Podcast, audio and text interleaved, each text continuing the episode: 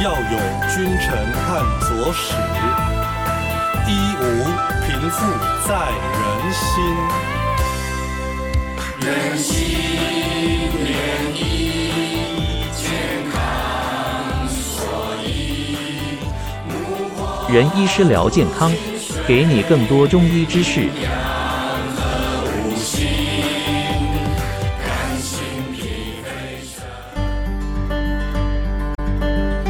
各位听众，大家好，我是沙鹿人人堂中医诊所张宏寿医师，今天要来跟大家聊聊酸痛。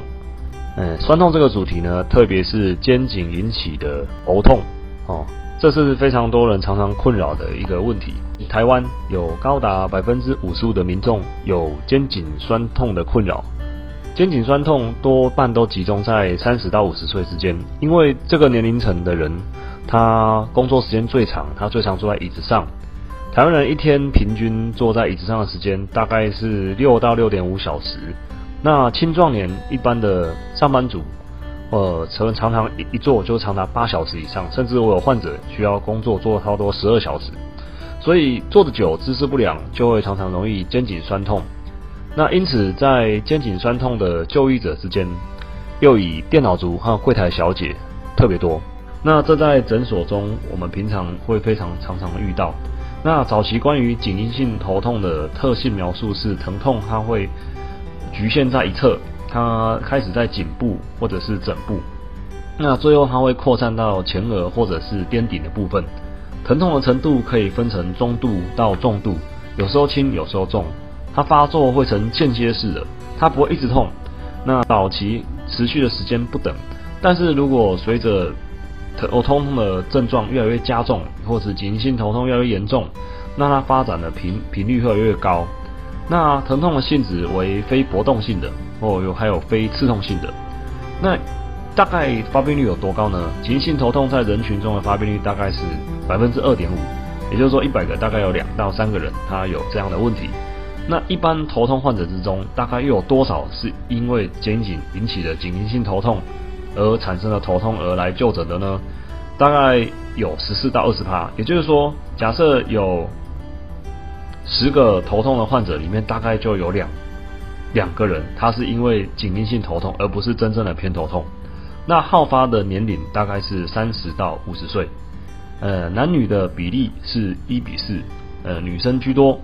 那又有研究指出，如果说你在过去有曾经出现甩鞭效应。的人，他高达百分之五十三的疼痛源，则是 C two 到 C 三的小关节面而产生的颈性头痛。什么叫甩鞭效应？呃，类似车祸，那头曾经被呃因外力撞击而甩甩动而拉伤，这是非常常见的。在一般临床诊治的患者之中，呃，急性头痛占的比率非常非常高，大概。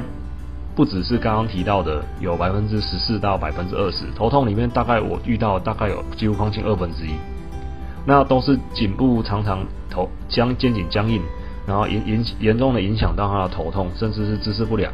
那接下来我们就来聊聊呃致病机转。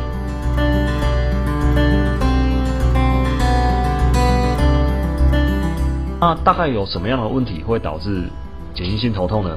主要说大概有前三个颈椎神经跟还有其椎间盘，它是主要的周围神经结构。那还有有分为 C one、C two、C 三，前三椎是最重要的关节面。第一个 C one 的延伸出来的脊神经，它支配环枢关节面。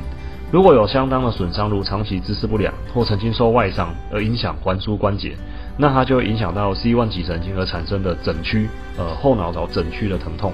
那如果是 C two 脊神经及其背根背神背根神经节，那它所在的位置会比较接近 C1 C two 的小关节面，那支配的地方就有可能产生转移性的头痛症状。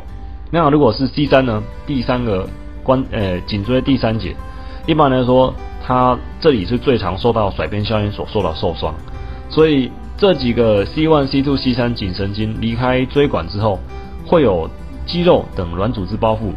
这些软组织的炎症，或者是痉挛，或者纤维化或粘连，都会所产生的慢性病理病理改变，都会影响神经的功能，而影响到颈部的头痛，颈部影响到你的头痛。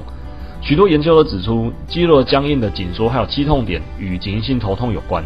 那这些到底有哪些呢？一个颈部连肌有非常非常多的肌群，包括上斜方肌、胸锁乳突肌、斜角肌、提肩胛肌、胸大胸小，还有枕枕下伸肌群等。因此，很多时候肩颈的酸痛几乎都会跟头痛有关。另外一个比较常见的，椎间盘突出的时候，无论是在静态或者是我指的是颈椎的椎间盘。无论是在静态或者动态下，都能影响相邻椎骨部分之间的互相关联，并改变椎间孔之间的大小和形状。那这使得椎间孔附近的神经根发炎，它除了直接产生神经根的疼痛之外，它怕神经末梢会释放发炎物质，会引起分布区域的软组织炎症，也会产生头痛。再来，如果还有一个叫做错位，颈椎的错位，当椎体上下关节面不平行，或者两侧关节间隙不对称，椎体外侧连接不连续，那我们可以称之为颈椎椎体错位。颈椎椎体错位的成因不外乎是肌肉的不平衡、外伤、长期姿势不良，或者是过度的受力，那导致说椎骨局部的炎症发炎或退化反应。那它常常表现出的方式是说活动受限，或肌肉韧带组织痉挛、纤维化粘连，或者是长骨刺。或者是神经血管压迫，类似什么呢？类似头昏，呃，视力受到影响，耳鸣等。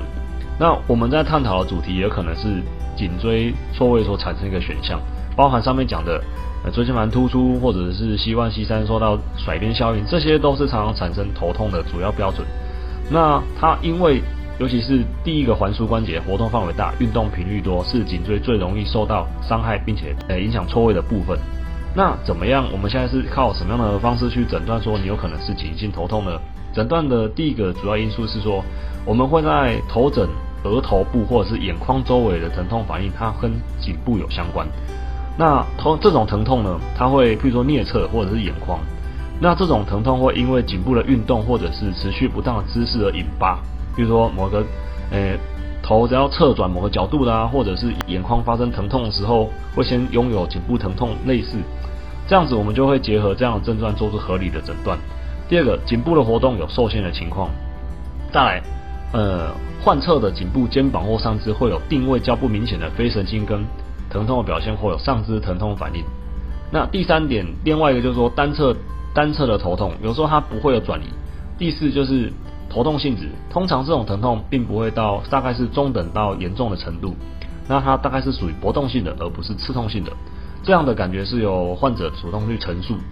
那疼痛发作的时间通常都是因人而异，也会描述成波动性质。另外呢，我们中医比较可行的方法是运用徒手检查诊断标准。那我们包括什么？我们都要去看颈椎活动度有没有变差，或者是肌肉功能有没有缺失，或者触诊时它的一些疼痛有没有不对称性，或者外观有没有皱褶或不不对称，这都可以作为颈性头痛的辅助标准。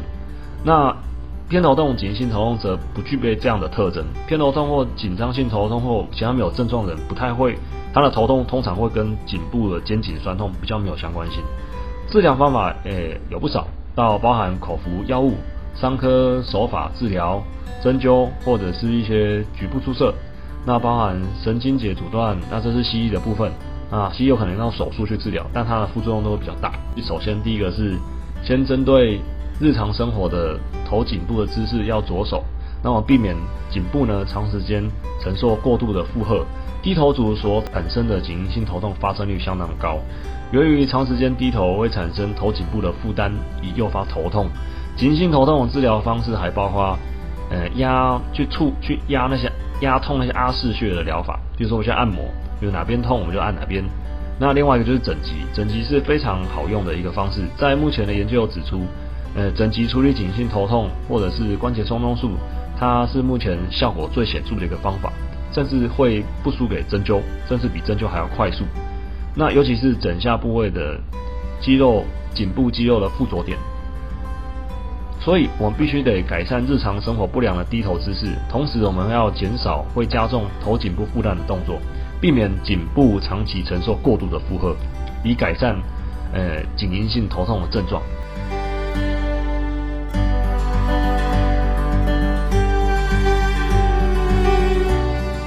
我们今天就聊到这边。如果你喜欢这次的主题，欢迎分享，或是你有想听的中医知识，都留言给我们。我们下集见，人心连医，感谢有你。